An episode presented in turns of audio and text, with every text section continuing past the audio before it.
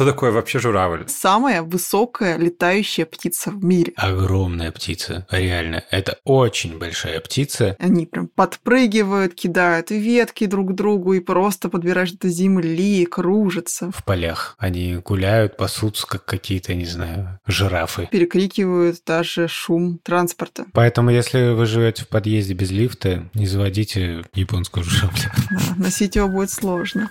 Упс, видел? Смотри, вон в том кусте. Нет, чуть-чуть левее.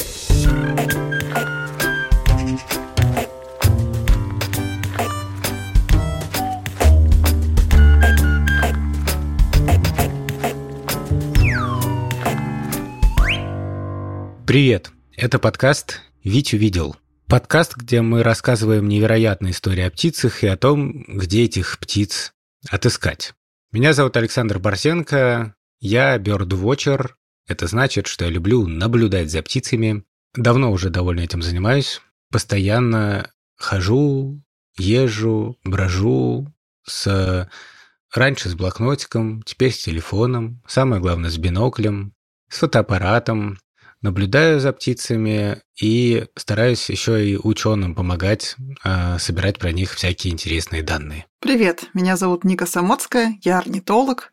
Это такой ученый, который изучает птиц. Я тоже много хожу с блокнотиком, с биноклем, а, с фотоаппаратом, с микрофоном и с всякой другой техникой, записываю голоса, слежу за поведением и изучаю птиц. А еще я обожаю людям о птицах рассказывать и считаю, что все вокруг должны о птицах знать. А меня зовут Сережа Дмитриев. Я работаю в Гусь-Гусе, приложении, в котором этот подкаст выходит, и редактор этого подкаста. А кроме того, я абсолютно ничего не понимаю в птицах, максимально в них не разбираюсь, но мои коллеги по подкасту подарили мне бинокль на день рождения. Теперь я потихоньку пытаюсь стать бёрдвотчером. Очень плавно. Сегодня у нас выпуск про журавлей, но сначала, сначала мы хотим поделиться новостями и вообще обсудить разные штуки про птиц. Надеюсь, вам будет это тоже интересно. А к журавлям мы еще потом перейдем. Можно я первый поделюсь новостью, потому что мне очень не терпится. Пожалуйста, давай, Саш, пожалуйста. Саша, давай. Короче, у меня вчера был лайфер. Для тех, кто не знает, лайфер – это когда ты видишь какой-то вид, который ты прежде никогда не встречал. И заносишь его в свой лайфлист, список видов, которые ты в жизни видел. С этим даже принято поздравлять, так что вы можете меня поздравить. Я поздравляю, Саш. Спасибо. Это всегда очень радостное событие, реально. Ну, я сейчас живу в поселке, и, э, в принципе, стараюсь каждый день даже просто из окна слушать птиц и отмечать э, в приложении eBird. Это такое приложение для бёрдвотчеров и орнитологов, очень удобное, красивое, крутое, где можно вести чек-листы. Вот вы идете на прогулку и там отмечаете, я видел сегодня двух полевых воробьев, трех больших пестрых дятлов, одну серебристую чайку и еще э, садовую грехвостку. И отмечаете, сколько было наблюдателей, сколько вы прошли. На автомате это приложение фиксирует ваш путь, ваше расположение. Вы отмечаете ту локацию, где вы наблюдали и подаете это наблюдение. И радость в том, что этим занимаются сотни тысяч людей, даже миллионы людей. И за счет этого в eBird есть огромное количество данных, такое большое количество данных, что ученые анализируют эти данные с помощью компьютеров и узнают разные удивительные вещи. Например, они там анализируют тысячи наблюдений, там, не знаю, полевого воробья и понимают, как полевой воробей распространяется по миру, да? Класс. Там они даже делают такие гифки, как мигрирующие птицы передвигаются по Америке. В Америке больше всего наблюдений э, в виде такого облака. И каждая точка в этом облаке – это какое-то наблюдение такого же человека, как я. И, э, это удивительно. Но еще приятно, что в этом приложении есть удобная статистика, и ты можешь посмотреть, сколько птиц, например, ты увидел за день, а сколько увидел за месяц, а сколько увидел за год, а сколько увидел за год в такой-то стране, а сколько за месяц в такой-то стране и так далее. В общем, я очень подсел на это приложение. И вот я вчера вышел после работы. Я особо честно говоря, ни на что не рассчитывал, потому что, ну, come on, это мой родной поселок, я просто хочу получить удовольствие, вряд ли кого-то прям такого нового встречу. Я подошел к сосновому лесу, и вдруг я услышал вот такой голос.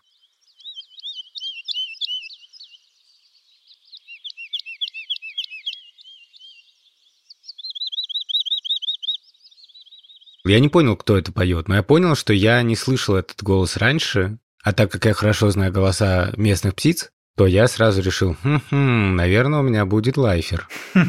И я пошел на голос довольно быстро. И я в голове перебирал, кто же это поет, кто же это поет. Может быть, лесной конек. Ну, вроде нет, не похоже. Я стал исключать, кто это точно не поет. Ну, это точно не какой-то дрозд. Это стал думать, может быть, это какая-то, не знаю, в общем, с разные у меня были теории, но потом я взял и просто открыл приложение, которое называется Merlin Bird ID.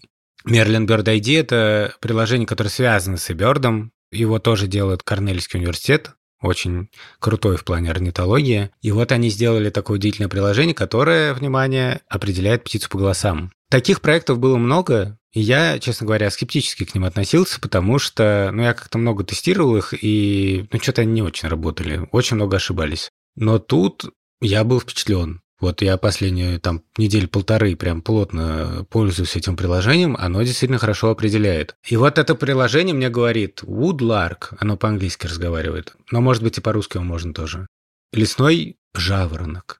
Я думаю, ба, ничего себе, у меня нет в списке лесного жаворонка, я просто в шоке. И я стал сравнивать в том же приложении с песней «Лесного жаворонка», сравнил в другом приложении и понял, что да, это он, точно. Я стал идти на звук, искать его в бинокль, скорее, скорее увидеть эту птицу, потому что услышать, конечно, хорошо, но увидеть еще круче, а еще бы и сфотографировать. И я вот подхожу к сосне, вот по звуку, ну реально, вот поет на сосне, ну стопудово. Они обычно сидят на вершинах хвойных деревьев и поют. Да, я такой типа смотрю, Вроде поет не на этой сосне, а где-то в стороне. Я несусь туда.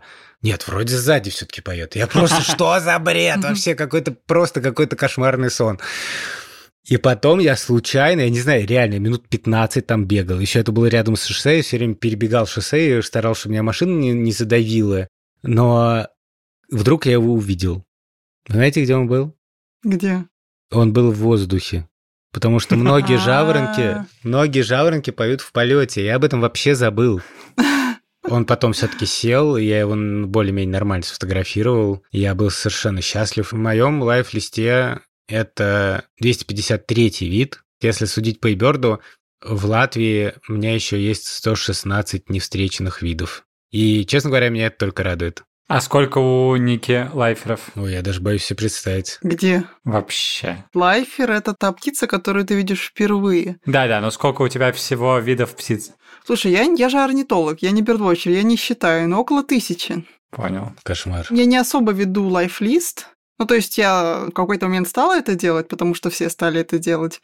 Но есть довольно много видов птиц, например, из Южной Америки, которые я до сих пор ленюсь внести свой угу. лайфлист. У меня около 10, мне кажется. Да ладно, не может такого быть. Ты скромен. Ну, может, 11. Ну, далеко не все, кстати, даже бердвотчеры ведут лайфлист, потому что вот, например, мы недавно в Казахстане возили голландских бердвотчеров, и там один из них, у него не было списка видов, которые он увидел, а у него был список видов, которые он хотел увидеть, mm. которые он хотел увидеть в Западной Полярктике, прежде чем он умрет. Да, а так у него было порядка двух тысяч, я так думаю. Действительно, бердвотчинг, он такой, в смысле, что можно вести лайфлист, можно не вести лайфлист. Я долгое время ну, невнимательно относился к лайфлисту, к списку видов. На самом деле, мне всерьез гораздо более интересны другие вещи. Именно участие в каких-то проектах, где ты понимаешь, что ты в чем-то поучаствовал, и это дало результат. Ну, скажем, вот сейчас я наблюдаю для атласа гнездящихся птиц Латвии, я поэтому так стараюсь наблюдать в поселке или недалеко от поселка, чтобы потом в конце месяца разом очень хорошо пополнить свой квадратик этого атласа, да, и какую-то точку заполнить своими наблюдениями. Да, но вот я хочу сказать, что мое главное бердвотчерское впечатление последнего времени это даже не то, что я увидел новую птицу, а вот это приложение Merlin Bird ID. Оно, кстати, совершенно бесплатно, можно скачать и попробовать, просто выйти там на улицу и записать первую попавшуюся птичку. Но у меня две мысли по этому поводу. Первое, что, наверное, для человека, который не знает голоса птиц, я не знаю, как оно как бы сработает, потому что, во-первых, все-таки это приложение иногда ошибается, во-вторых, оно дает иногда не один вариант. Я хочу сказать, что когда недавно Саша рассказал про это приложение, я подумал, что потенциально оно, конечно, очень для меня может быть спасительным, потому что, как Саша говорил, кажется, в предыдущем эпизоде, конечно, когда ты начинающий бирдвотчер, очень полезно, если ты с кем-то ходишь и вместе слушаешь, потому что пока ты вообще знаешь минимум голосов, их помнишь мало, то, конечно, кого-то ты там можешь опознать после того, как простоял полчаса, перебирая всех знакомых тебе птиц, на которых это кажется, может быть, похоже, хотя вообще ты, ты вообще не помнишь этих птиц. Ты стоишь, слушаешь, потом другую слушаешь. Если птица, дай бог, не улетит за это время, то, может быть, в конце концов, ты придешь к какому-то однозначному выводу. Но без человека, который в курсе пока у тебя вообще нету базы, это довольно сложно. Ну и прям надо очень много времени на это тратить. И часто все равно ты в итоге так и не понимаешь, кто это был. Здесь должна быть реклама Birdwatching Moscow просто.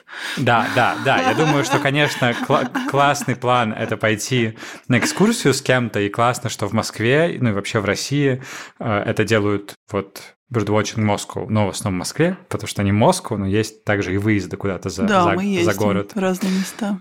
Вот, это как раз то, то, что Ника делает. Но без Birdwatching Moscow, как будто бы с этим приложением у тебя больше шансов не утомиться от того, что это бесконечная какая-то сложная и не всегда благодарная работа, когда ты так и не понял, кто это был, а чуть-чуть вдохновиться тем, что кажется, у тебя есть кому подсказать. Вот.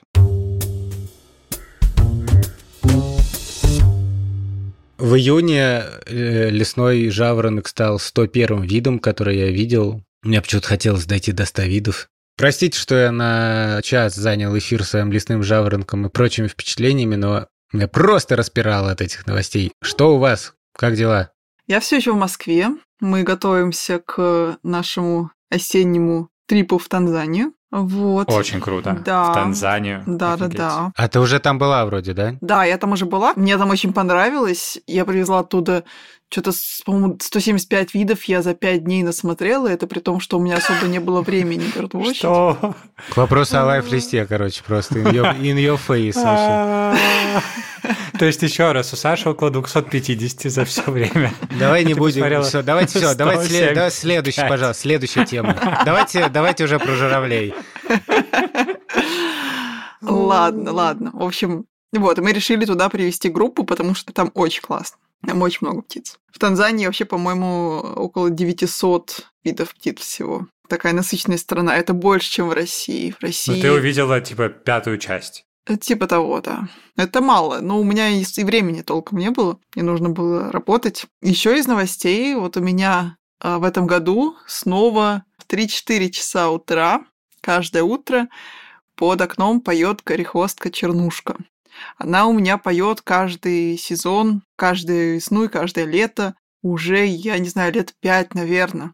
Первый раз, когда я услышала, даже больше пяти лет, я думаю, лет семь назад, у нее довольно такая необычная песня, и это не та песня, которую слышишь каждый день, и поэтому я ее не помнила. И да, я проснулась от такого необычного звука где-то в три часа. Я слушаю это, и я понимаю, что я, я не знаю, кто это поет, но мне слишком лень встать и пойти смотреть.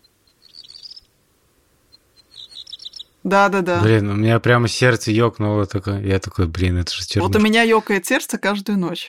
То есть я откладывала на, на следующий день. Я думала, ну хорошо, ну завтра, завтра я точно встану и пойду. И так я откладывала пару лет, по-моему. Потом я Вау. про нее забыла. Да, вот к вопросу о бердвотчерах. да, что я, конечно, бердвотчер, но я не то чтобы такой фанат-фанат. Но еще больше ты Бёрд Лисенер, судя по всему. Да, бердвотчер. Ха! Так вот, что я сделала? Я поняла, что, ну хорошо, раз мне лень а, идти вниз и искать ее глазами, то я хотя бы запишу звук и кого-нибудь отправлю. Я записала звук, у меня был открыт чатик с моими студентами из BirdID, и я им отправила в качестве задания. А определите-ка, кто это поет. Хитро. Они Хитро. быстро мне определили. Класс. Вот такая у меня история. Вот такой я ленивый бердвотчер. Я, конечно, понимаю, что это, наверное, для вас очень легко. Я понимаю, что да, очевидная задачка, но все-таки давайте потренируемся на, как сказать, пощелкаем орешки. Типа того, да. У меня, к сожалению, новостей особо нет. У меня каждое утро поют тут просто зяблики. Очень бодро, активно, за моим балконом, который у меня открыт обычно, потому что жара. И видел каких-то смешной выводок э, птенцов, таких не совсем маленьких, а как бы подростки, такие типа человек 7, птенцов 7 где-то на белорусской. И даже не уверен, кто они были, э, эти ребята, но они были очень смешные. У меня было два концерта недавно, двух моих разных групп музыкальных. И я все время посвятил подготовке к ним и работе. И совсем не успевал ни посмотреть, ни послушать. Вот так. В прошлом выпуске была загадка. Загадка была такая. Эту птицу вы в детстве могли делать из бумаги. Ну и в любом возрасте, в принципе. Ну, кстати, да, и в любом возрасте, если вы увлекались оригами. И, внимание, правильный ответ. Вероятно, вы знаете правильный ответ, потому что вы включили этот эпизод, и у него было название, и там вы его уже прочитали. Но это действительно журавли. Но на самом деле мы никто журавлей из бумаги не делали. И я Да. про журавлей знаю только то, что они длинные. Это примерно все, что мне известно про журавлей. Вообще в Японии, откуда произошло искусство оригами, оригами — это фигурки из цельного листка бумаги, журавль — это символ долголетия, мудрости, красоты. Но интересно, что есть такая еще пословица, да, лучше синица в руке, чем журавль в небе. И журавль в небе это что? Ну, это мечта, это символ мечты. И я еще вспомнил, раз уж мы с самого начала стали говорить о каких-то символах, а пока не про биологию, не про самих птиц, да. Я в детстве очень любил легенду еще об ивиковых журавлях. Жил такой Ивик в Древней Греции. И как-то его в лесу подстерегли разбойники и убили. И умирая, он не мог позвать на помощь, потому что вокруг не было ни души, но он увидел стаю журавлей, которая пролетала над лесом, и он крикнул им, что вот будьте моими не то мстителями, не то сообщите обо мне, не помню. И а, эти разбойники потом оказались на празднике в большом городе, может быть, это были Олимпийские игры или какие-то другие игры, которые в Греции были спортивные. И они увидели над толпой журавлей, и один из них сказал другому, вот гляди, Ивиковы журавли. И все их стали спрашивать, Ивик? Он же как раз пропал. Вы что-то знаете про Ивика? И, в общем, таким образом их раскрыли. Этот сюжет э, стал основой для баллады Фридриха Шиллера, такого немецкого поэта, а на русский язык его переложил, перевел Василий Жуковский. В общем, журавль удивительно символичная птица, на которую человек смотрит не просто как на птицу, не просто как на животное, а как на знак чего-то. И мы тоже сегодня формулируем вопрос, который как будто бы не про самого журавля, а немножко про то, что мы про него себя там думаем. Он звучит так. Синица в руках все-таки или журавль в небе? Не обещаю, что мы правда на него э, ответим вполне, но мы попробуем. Я все еще очень плохо представляю себе, что такое вообще журавль. Это высокая птица, но я прошу прощения у, у всех э, почтенных э, любителей птиц, которые слушают этот подкаст. Но как отличить его от цапли, аиста? Я понятия не имею, поэтому я бы предложил поговорить об этом. Сереж, во-первых, не, не извиняйся, потому что это же совершенно нормально, если ты ну, не видел журавля, не знать, как он выглядит. Понятно, что когда мы не начинаем интересоваться птицами всерьез, то у нас у всех каких-то представлений более-менее стереотипные о птицах. Я тебе уверяю, что еще несколько лет назад я тоже, мне кажется, слабо себе представлял, кто такой журавль. Мне кажется, что первое, что нужно понимать про журавлей, если мы говорим про серых журавлей, которые самые-самые распространенные, что это огромная птица. Рост у него 115 сантиметров, как у ребенка, в общем. Не сильно меньше, чем я. И это мы в рубрике «Бери блокнотик и дуй в поле». Я правильно понимаю? Да. Ура. Если вы видите в небе гигантскую птицу, у которой с одной стороны торчит шея длинная с длинным клювом, а с другой стороны длинные лапы, то уже весьма вероятно, что это журавль. В этот момент стоит обратить внимание на то, какого она цвета. У журавля серые крылья с такой черной окантовкой. С черным краем? Да, с черным краем. Конечно, надо вам честно сказать, что когда вы против солнца смотрите в небо на летящую птицу, то такой цвет, как серый с черным, не супер видно, но может вам повезет, и вы увидите так, что будет все четко. А если вы видите гигантскую птицу серую, тоже с длинным клювом, то мне кажется, что можно обратить сразу внимание на ее хвост. Потому что у журавля совершенно невероятный хвост. Раньше делали штуку, чтобы пыль протирать. Такую пышную, такой чуть ли не шар. По-моему, это не похоже ни на одну другую птицу из тех, что я когда-либо видел. Вот этот журавлиный хвост. И поэтому я вот мне кажется, советовал бы обращать внимание на хвост. Голова черная с белой полосой, длинный клюв, достаточно, примерно как полторы головы, наверное. Серая шея, очень длинные ноги. И журавль, он такой, очень грациозная птица. И если вы видели когда-нибудь в фильме, или если вам повезло, то в природе, как журавли танцуют, то это вообще удивительное зрелище. Но мы об этом еще позже поговорим. Есть целых три похожих, так скажем, группы птиц. Это журавль, аист и цапля. Вот этих троих ребят путают просто все. Мы для этого эпизода взяли интервью у Полины, которая была волонтером и выращивала журавлей в Окском заповеднике. Бомбическое интервью просто. И она обожает платье. И она искала платье с птицами.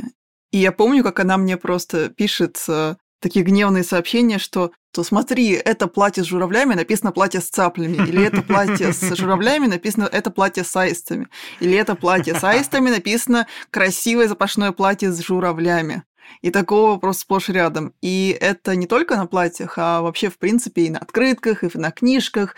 И просто везде-везде-везде люди их путают и не умеют их отличать ну, друг от друга. Ну, хоть страус нигде не написано. Слушай, я однажды э, обедал в в таком ресторане, можно сказать, в кафе в Латвии, причем в компании бёрдвотчеров и даже одного орнитолога.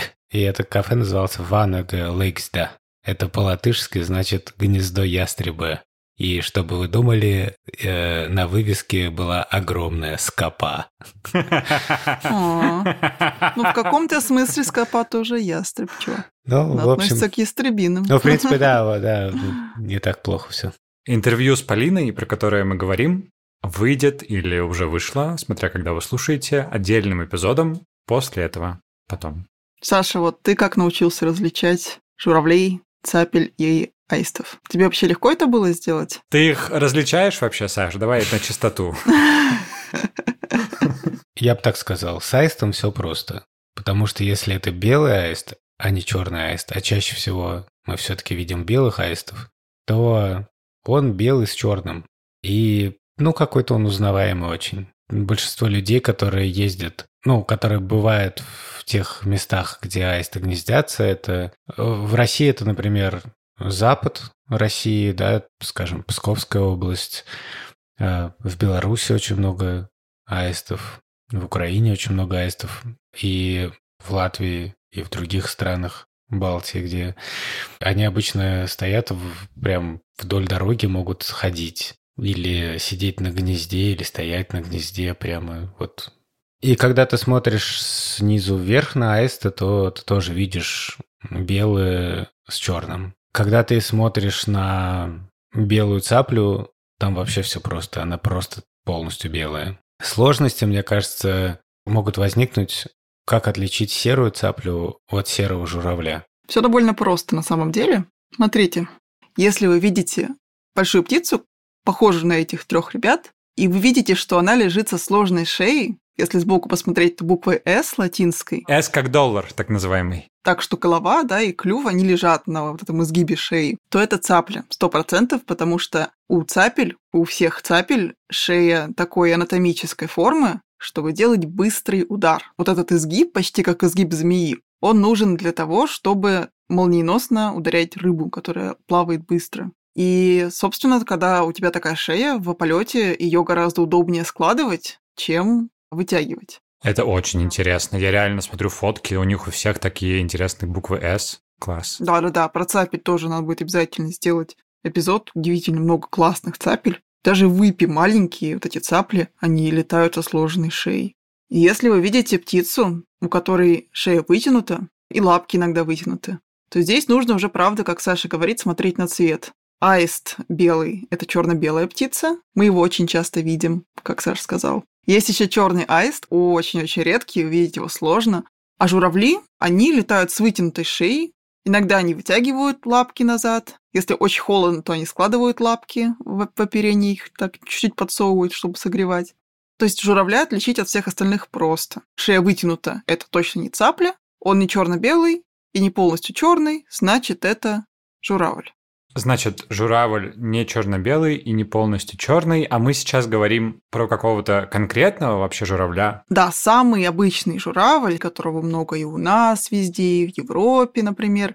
А, у него самый большой ареал – это серый журавль. Угу. Это как раз персонаж многочисленных сказок, а, его везде рисуют. Вот. А вообще-то всего существует 15 видов журавлей, и 7 из них живет в России. Ага. И мы будем говорить сегодня... В основном про серого, немножко поговорим про парочку других, которые гораздо-гораздо реже встречаются, но тоже можно увидеть. Но в основном про серого журавля. Хорошо. И серый журавль, как я вижу по фоткам в Гугле, черно-серый, натурально. В основном серый, немножко черный, правильно? Да, да, да.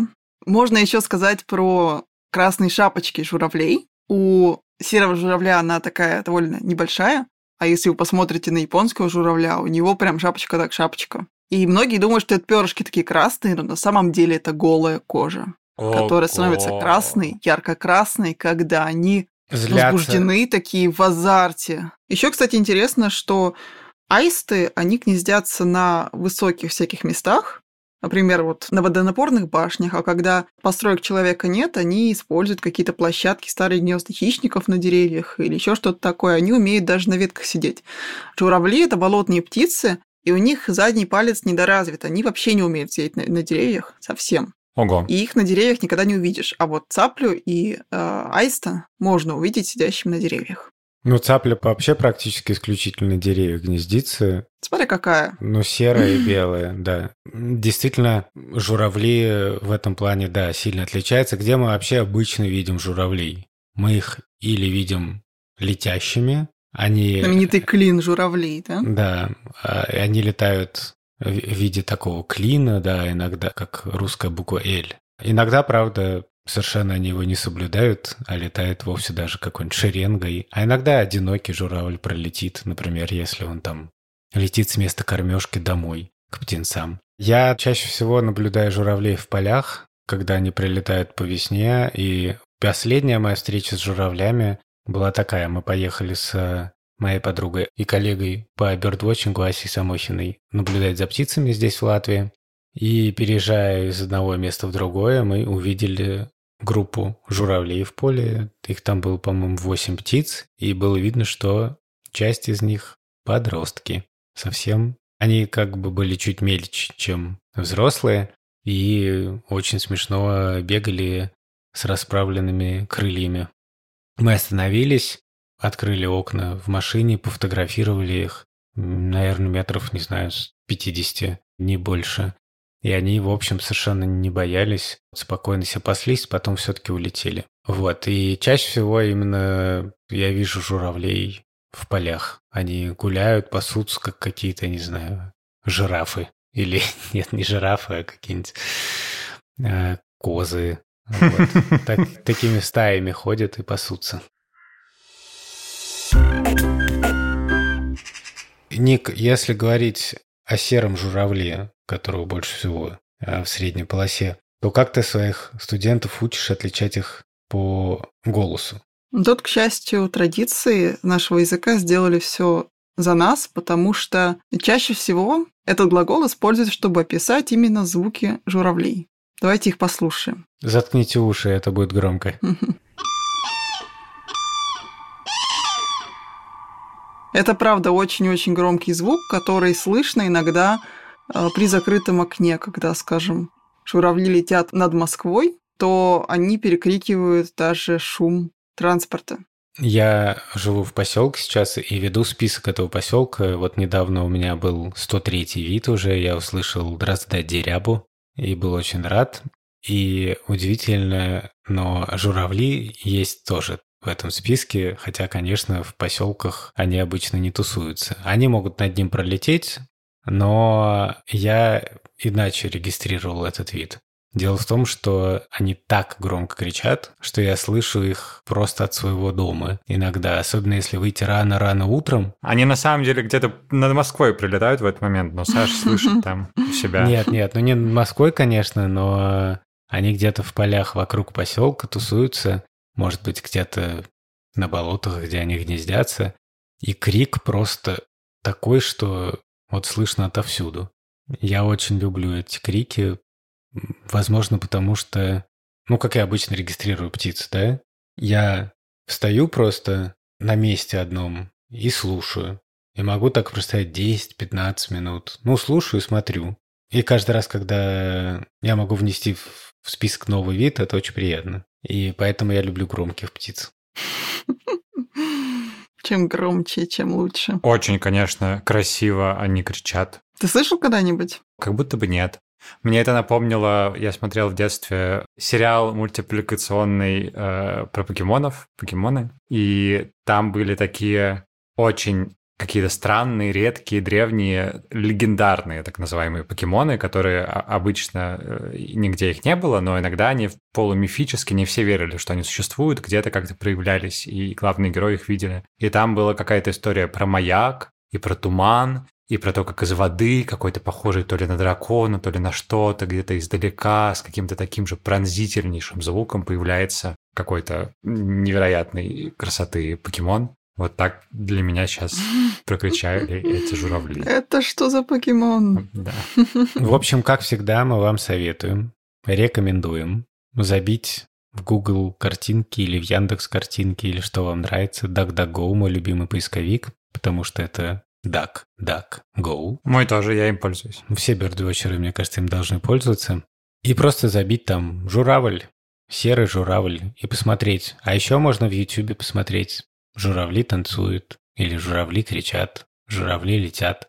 Это ужасно красиво и интересно, и постарайтесь запомнить и то, как они выглядят в полете, и то, как они выглядят, когда они стоят в поле, и как они выглядят, когда они танцуют, и когда они кормятся, потому что Журавль с наклоненной головой и с поднятой головой – это как будто немножко разные журавли. Ну, как если смотришь на них в бинокль. Посмотрите на их хвост, посмотрите на их клюв, э, запомните их крики. И тогда вы при встрече будете готовы.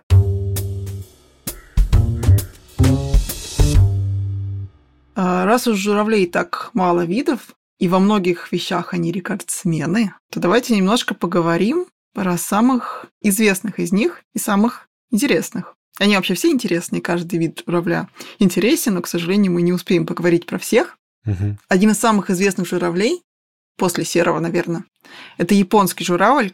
Эти журавли известны тем, что у них самые такие показательные танцы. Они прям подпрыгивают, кидают ветки друг другу и просто подбирают до земли, кружатся. В общем, очень красиво. А еще они самые тяжелые они могут весить до 12 килограмм. Представляете, 12 килограмм. Поэтому, если вы живете в подъезде без лифта, не заводите японскую журавля. носить его будет сложно. У нас э, в России можно его встретить, например, на Дальнем Востоке. Мы встретили в сентябре японского журавля в Приморье, недалеко от Владивостока. Они мимо нас пролетали над нами. Вот, но при этом самый тяжелый не значит самый крупный. А самый крупный журавль – это индийский журавль. Это вообще самая высокая летающая птица в мире. Всего. Погоди, погоди, стоп, стоп, стоп. Самая высокая летающая птица в мире. Да. Индийский журавль. Я Индийский просто хочу журавль. запомнить. Да. Он выше меня. Он ростом 180 сантиметров. Больше всего в нашем подкасте я люблю узнавать всякие фан-факты, о которых до этого не имел никакого понятия. Продолжай. А самый маленький журавль, знаешь, какой, Саш? Бумажный. Ну, это смотря какой лист бумаги. Если маленький лист, то он самый маленький. Если большой... Ну да, можно, в принципе, соревноваться, делать соревнования по тому, кто сделает самого маленького бумажного журавлика. Но какой? Неужели серый? Только не говори, что серый. А, венценосный. Красавка, красавка. Красавка, конечно.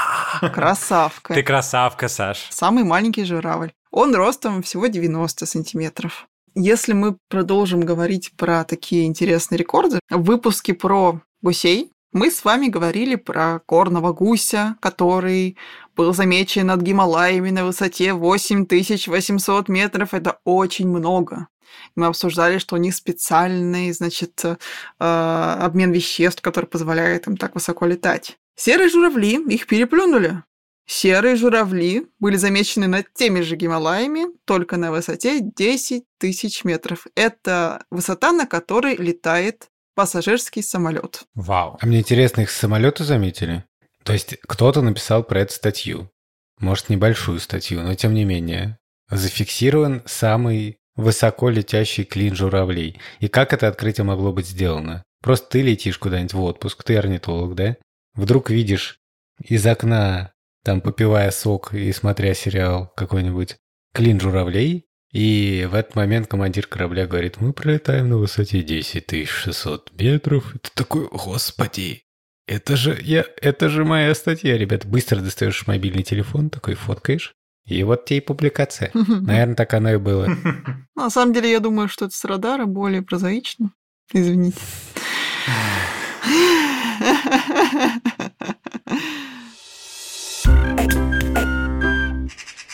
Мы уже немножко говорили об этом выпуске про гусей, но здесь хочется еще раз повторить про журавлиный клин. Зачем он вообще нужен? Почему журавли летят именно в такой странной формации? Журавли летят клином, потому что именно такая форма помогает им лететь, преодолевая сопротивление воздуха. Более того, обычно в главу клина встает самая сильная птица, и иногда эти птицы меняются по ходу дела. И в конце летят птицы помоложе и послабее. И дело тут не только в том, что они клином, вот как таким ножом прорезают воздух, но еще в том, что когда передние птицы машут крыльями, то вот эти завихрения воздуха, они помогают другим птицам, которые сзади, которые послабее, держаться на лету и продолжать свой путь и поменьше уставать. Хотя, конечно, журавли устают, как и все птицы, и иногда им нужно останавливаться во время миграции, чуть-чуть отдыхать, кормиться. К сожалению, именно этот момент для многих перелетных птиц очень опасный, и в это время на них могут и хищники охотиться, и люди иногда тоже охотятся ради, там, не знаю, перьев или еще чего-нибудь. Иногда просто по дуре, простите, пожалуйста. И поэтому всякие зоозащитные организации часто стараются продвинуть какие-то законы, которые охраняют птиц не только тех, которые гнездятся, но и тех, которые останавливаются во время миграции. Серые журавли могут лететь 400 километров без передышки. Но понятно, что миграции – это большой для птиц стресс.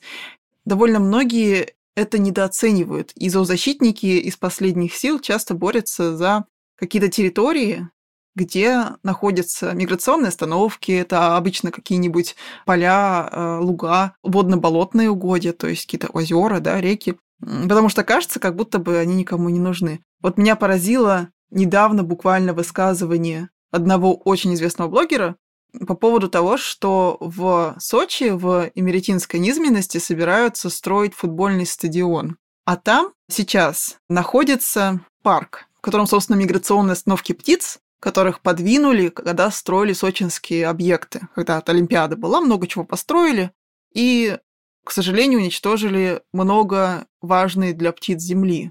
Так вот, этот известный блогер сказал, ну чего, футболисты важнее, а с птицами мы всегда можем договориться.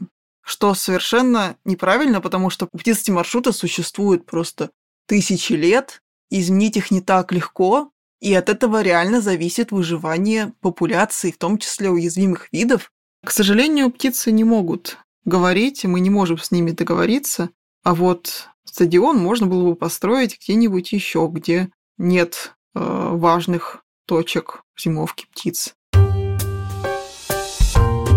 А у меня еще такой вопрос, Саша. Вот ты говорил, что ты видел, как бегают подростки журавлей. Ты знаешь вообще, с какой скоростью бегают журавли? Меня это поразило. Ну, быстрее, чем я. Да. Ты вообще занимаешься бегом? Ну, если надо к холодильнику добежать, то...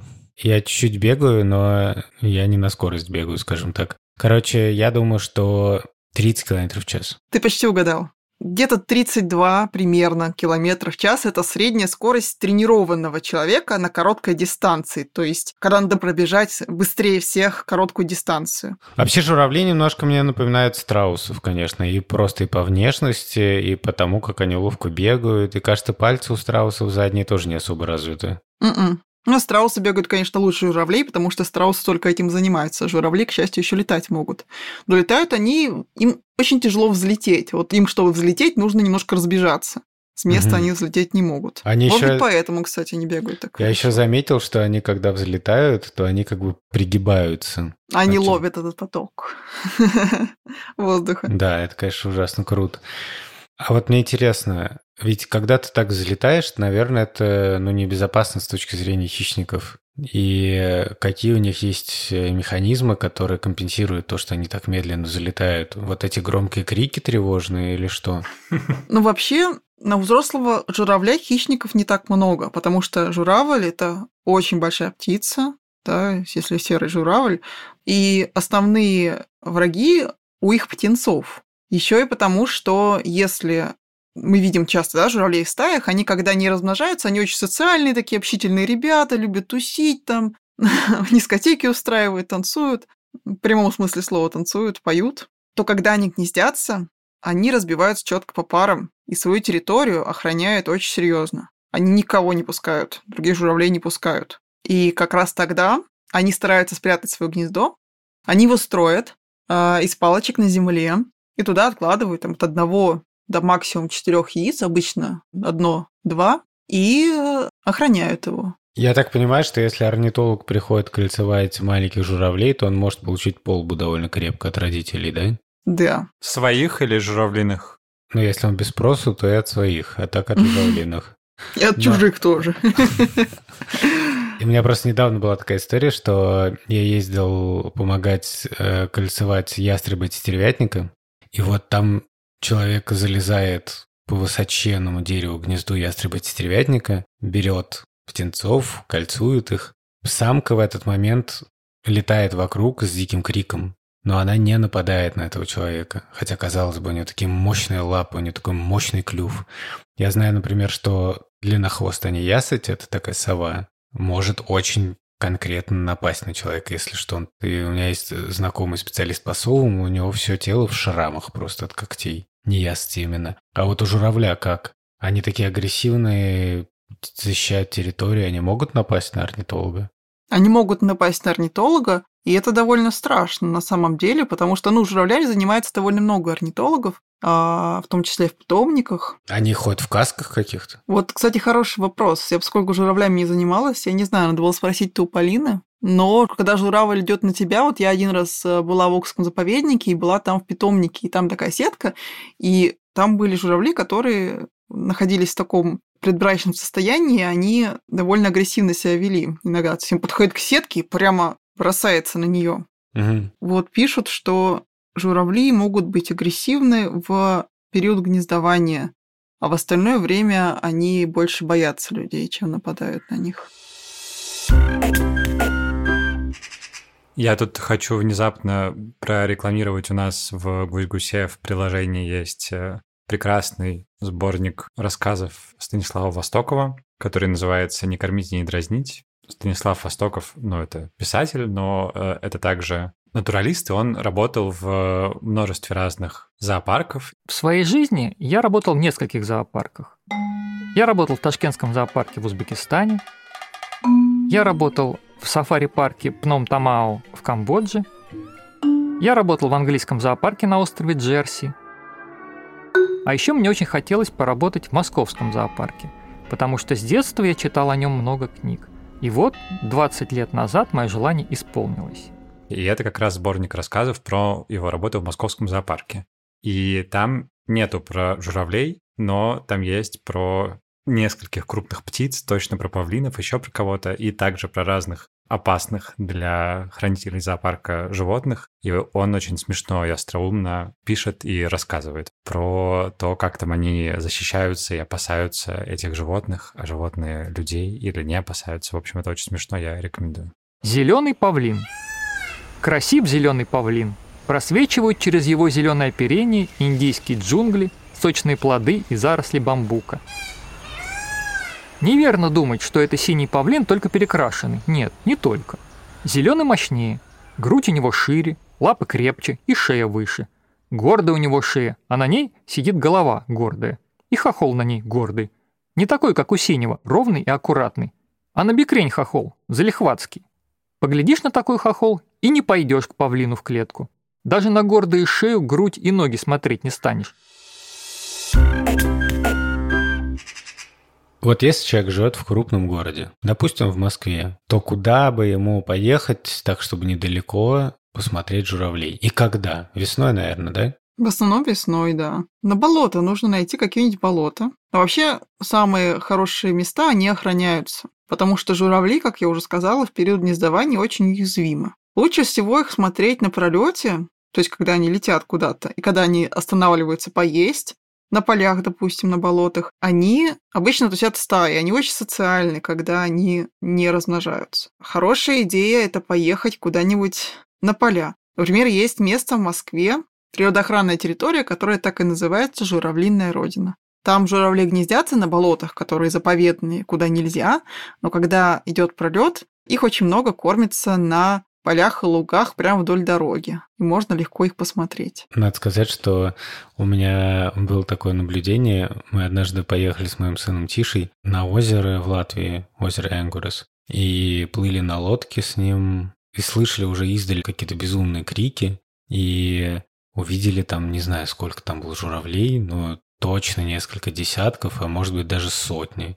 И они страшно кричали, и летали кругами прямо над лесом, и иногда спускались на землю, а некоторые были прямо на земле. И это было уже скорее ближе к их отлету.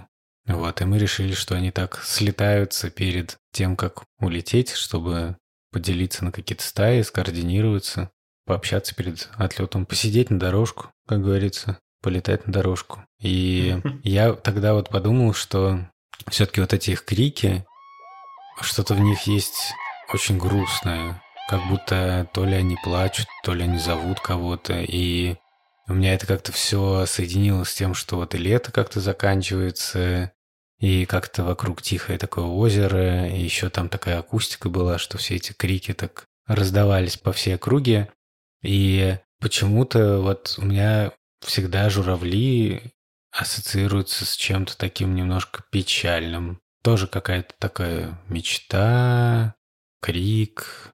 В общем, не знаю. Интересно. Я слышала, что у многих людей так. Наверное, потому что когда тебе грустно, и ты на земле, и ты редко смотришь в небо, и тут с неба раздается такой громкий голос над тобой, и ты смотришь наверх, и ты видишь этих журавлей, и это какой-то такой знак. То есть, когда ты совсем уже от своей грусти не обращаешь внимания больше ни на что, и тут они тебя вырывают из этого. Может быть, поэтому и тут поэтическое настроение нахлынуло. Ну, может быть, да. Но на самом деле, как вы узнаете из интервью о журавлях, которое мы скоро опубликуем, оно выйдет отдельным выпуском, журавли иногда это бывает вовсе не грустно, а очень даже весело и смешно. Танцы. Мы совсем не поговорили про танцы журавлей, известные, прекрасные танцы. Звучит невероятно. Ты, Саша, видел, как танцуют журавли? Да, я видел, как танцуют журавли, но не полностью, да, то есть я видел, как они начинают танцевать. У них есть такой период, видимо, ну я так заключил, что они как бы пританцовывают пока. Это называется демонстрацией, да? Угу. Они так закидывали высоко голову и так подлетали невысоко и потом опускались. Я видел просто несколько видео на эту тему. И понимаешь, что то, что Это я так видел, красиво, это еще не да. совсем полноценные танцы, но это дико красиво, конечно. Да. А Ника ты видела целиком? Я видела тоже какие-то части. Так получается, что журавли, когда они прилетают прямо на те места, где они собираются гнездиться, это обычно охраняемые территории, которые просто так не посмотришь. Но я видела на местах пролета весной. Вот, например, этой весной в апреле в Гамбург мы видели штук 200, наверное, журавлей. С сидящими мы видели часть. Нам казалось, что там, может, штук 50 или что-то такое. Мы на них смотрели в подзорную трубу. И они пританцовывали, как-то танцевали, что-то друг другу показывали. А потом они все полетели разом с криками, и их было да, штук 200. Но я посмотрела еще потом, как это выглядит в полную силу, и это очень круто. Причем у каждого вида журавлей свой танец, который не похож на другого журавля. Самый такой известный, это, как я уже сказала, у японского. Но наши серые журавли тоже классно танцуют. Они тоже хватают всякие веточки, кидают в воздух, крутятся. И что интересно, раньше думали, что это, вот, значит, самец перед самкой танцует и так далее. Оказалось потом, когда ученые стали исследовать, оказалось, что это делают даже молодые птицы и далеко не всегда со своим партнером, скажем, в группе. То есть такое ощущение, что они делают это просто потому, что им весело, им нравится. Вау, просто кайфуют. Кайфуют просто, да. Класс. Вообще журавли довольно умные и социальные птицы. А еще журавли, журавли, журавли моногамны. Это значит, что они сохраняют партнера всю свою жизнь. Если, конечно, кто-нибудь, э, скажем, или самец, или самка умрет, то они выберут нового партнера. Но вообще, если все хорошо, они остаются друг с другом всю свою жизнь. Они гнездятся не каждый год, иногда просто прилетают и гнездятся, иногда гнездятся. Но вот они вместе находятся, и это так здорово. Это не так уж часто среди животных, да? Это совсем не часто, да. И самец-самка, они поют дуэтом. Они вместе поют. То есть у них есть разные дуэты, причем наши ученые из Московского университета очень много изучали разные виды журавлей и показали, что Например, у стерхов, это такие очень редкие журавли, самые редкие в мире, у них свой дуэт у каждой пары. То есть они по таким акустическим параметрам отличаются от других дуэтов. Это структура, этот рисунок, да, этого дуэта, он сохраняется там 10 лет у одной пары. Вау. Это удивительно. У японского Вау. журавля тоже такое есть. Рисунок их песни. Мгм. Да, рисунок их песни. Или их песен, как сказать. Двух, да, птиц. Мгм. Вот, не похож на дуэт другой пары. Очень красиво. Есть такой мультфильм, который я обожаю, Стивен Юниверс. Там есть такие инопланетяне, они главные роли э, играют многие этого мультфильма, у которых э, у всех в разных частях тела драгоценные камни. Эти драгоценные камни это и есть эти инопланетяне. В общем, там все очень закручено, я всем очень э, рекомендую. И там, когда два, ну вот таких не человека, а два как бы кого-то человека подобных э, вместе дуэтом, но не поют, а танцуют, у них всегда есть один общий характерный танец, характерный именно вот для этого дуэта. И когда они его исполняют, они сливаются в одного совместного такого вот не человека, а как бы совместное существо человекоподобное. Это красиво.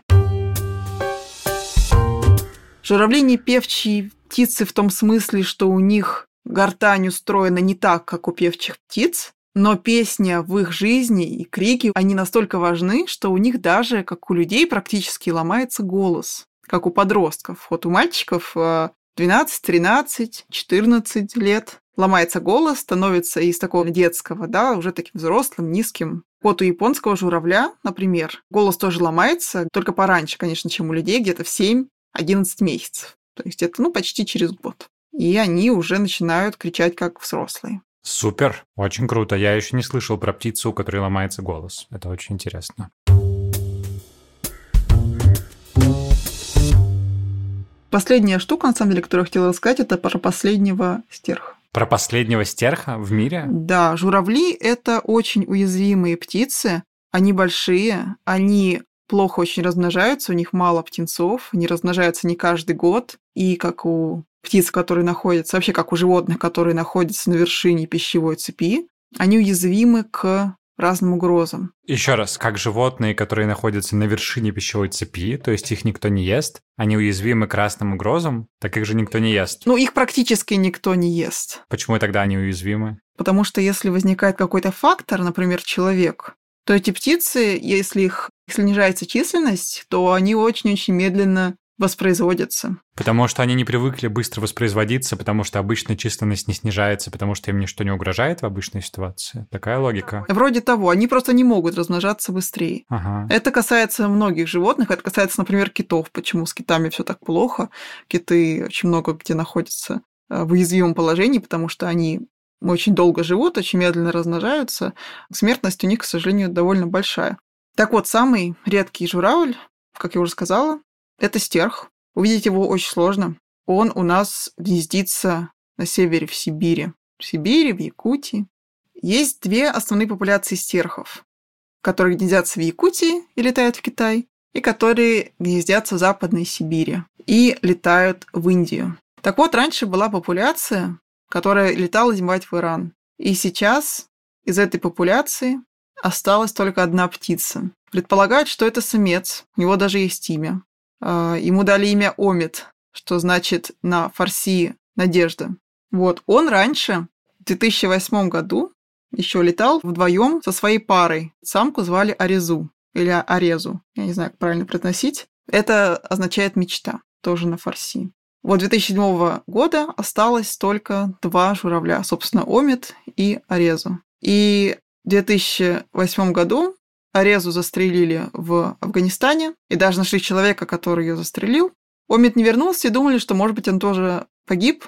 Но на следующий год он прилетел, и вот до сих пор он каждый год один прилетает на зимовку в Иран. Он останавливается всегда в одних и тех же местах. Например, он останавливается в Азербайджане, в Ширванском национальном парке, и там все про него знают, и специально, что толпы бердвотчеров едут на него посмотреть. И в этом году мы почти его увидели, когда зимой в феврале были в Азербайджане. Почти. Я уже улетела, а Гриша еще остался. Гриша – это тот самый орнитолог, который уже бывал в гостях в нашем подкасте, например, в выпуске про ястреба. Угу. У него самолет был вечером, у меня самолет был утром. Я улетела, а Гриша, он лежал и смотрел в телефон, ему написал его знакомый из э, заповедника и сказал, что прилетел Омид. И Гриша сорвался, поехал туда на перекладных просто машинах, и буквально за полчаса до того, как он успел туда доехать, Омит улетел. Он почти Ой, увидел его. Очень ой. обидно вышло, да. Тут ставим грустный крик журавля. Да, но стер кричит по-другому, чем серый журавль можно, кстати, поставить. Вот он остался один уже сколько, много лет. Уже 16 лет назад, получается, он потерял пару. И вот он все летает. Журавли могут жить довольно долго. Серый журавль на воле живет лет 20, а в неволе рекорд 43 года. 43 Это довольно много. года. 43 года, 43 да. Года. Представляете? Почти вот. в два раза больше, чем я пока смог. Да. Сколько лет Омиду точно, мы не знаем. Ну вот уже больше 20 лет ему. Не случайно, наверное, его зовут Надежда. В общем, как так получилось, что мы по кругу, как журавли, вернулись к началу нашего выпуска, где мы говорили, что журавли, бумажные журавли, да и просто журавли часто ассоциируются с надеждой и с мечтой. И вот в заголовке мы спрашивали, ну так в полушутку, конечно, что лучше синица в руках или журавль в небе. Обычно, когда так говорят, имеется в виду, что вот лучше что-то надежное, чем о чем-то мечтать. На самом деле не всегда так. Мне кажется, мечтать тоже очень важно. И, может быть, журавлиные крики вам будут об этом напоминать. И вообще, когда птица в небе, любая, это прекрасно. Ну, если это не страус, конечно. И не пингвин. И не курица. С вами были Александр Борзенко, Ника Самоцкая и Сережа Дмитриев. У нас есть телеграм-бот, специально для ваших вопросов. Пожалуйста, задавайте туда вопросы. Конечно, мне немножко стыдно, потому что отвечаю на эти вопросы я, и это вроде как хорошо, но плохо то, что не всегда успеваю делать это быстро. Но все-таки я стараюсь на все вопросы отвечать, поэтому, пожалуйста, присылайте и не огорчайтесь, если я не сразу-сразу отвечаю. Я постараюсь все-таки ответить. И вот э, вопрос, который нам пришел от девочки, которую зовут Яся. Яся, привет. Здравствуйте, Александр и Ника. Меня зовут Яся, мне 9 лет. Я очень люблю слушать ваш подкаст «Витю видел». Я знаю, что совы – это ночные хищники. Я живу в городе Северодвинск. А у нас летом постоянно светло, белые ночи, но не такие, как в Санкт-Петербурге. У нас нет сумерек. Как совы понимают, что им пора просыпаться и охотиться? Реально, если белая ночь. Наверное, надо сказать, что не все совы ночные хищники. Есть виды сов, которые вполне себе охотятся днем. Например, болотная сова или воробьиный сычек. А про все остальное я не знаю, поэтому ответит Ника. Сейчас, смотрите, у меня кот решил на балкон. Мейсон, я закрыла балкон, а он туда хочет. Давай ты потом уйдешь. Давай ты потом туда пойдешь. Мэйси, что за кот такой? Что за кот? Что за кот? Коту приспичило идти на балкон. Так, собы. Во-первых, когда, сказал правильно Саша, есть совы ночные, сипухи, например, а есть совы сумеречные, как ястребиная сова или воробьиный сычек, и даже дневные, как болотная сова. Во-вторых, совы днем вовсе не обязательно спят. Совы днем, скажем так, отдыхают. А еще у нас, у животных, которые живут на Земле, есть биологические такие внутренние часы, которые говорят нам о времени суток. У людей это тоже есть. Поэтому сова примерно знает, когда, какое время суток. Но вообще совы охотятся не каждую ночь и не каждый день. Совы охотятся раз в несколько дней. Все остальное время они сидят и отдыхают. Прекрасная жизнь. И стараются поменьше двигаться. Как я, короче. Я сова. А теперь загадка. Вы угадаете, о какой птице мы будем говорить в следующий раз, если вы узнаете, как будет по-французски «Как дела?». Я догадался, я знаю. Класс, хорошая загадка. И напоследок я хочу поблагодарить всех, кто работал над этим выпуском. Кроме меня, Саши и Ники, это звукорежиссер Юрий Шустицкий, расшифровщик Кирилл Гликман, факт-чекер Михаил Трунин, композитор Кира Вайнштейн, иллюстраторка Вера Хохлова и дизайнер Маша Касаткина. Мы записываем этот подкаст для приложения «Гусь-гусь». И вначале он появляется там, а уже спустя три недели на всех остальных платформах. Будем благодарны, если вы расскажете о нас друзьям, подругам и всем-всем-всем, а также поставите нам хорошую оценку везде, где можно ставить оценки. Пока!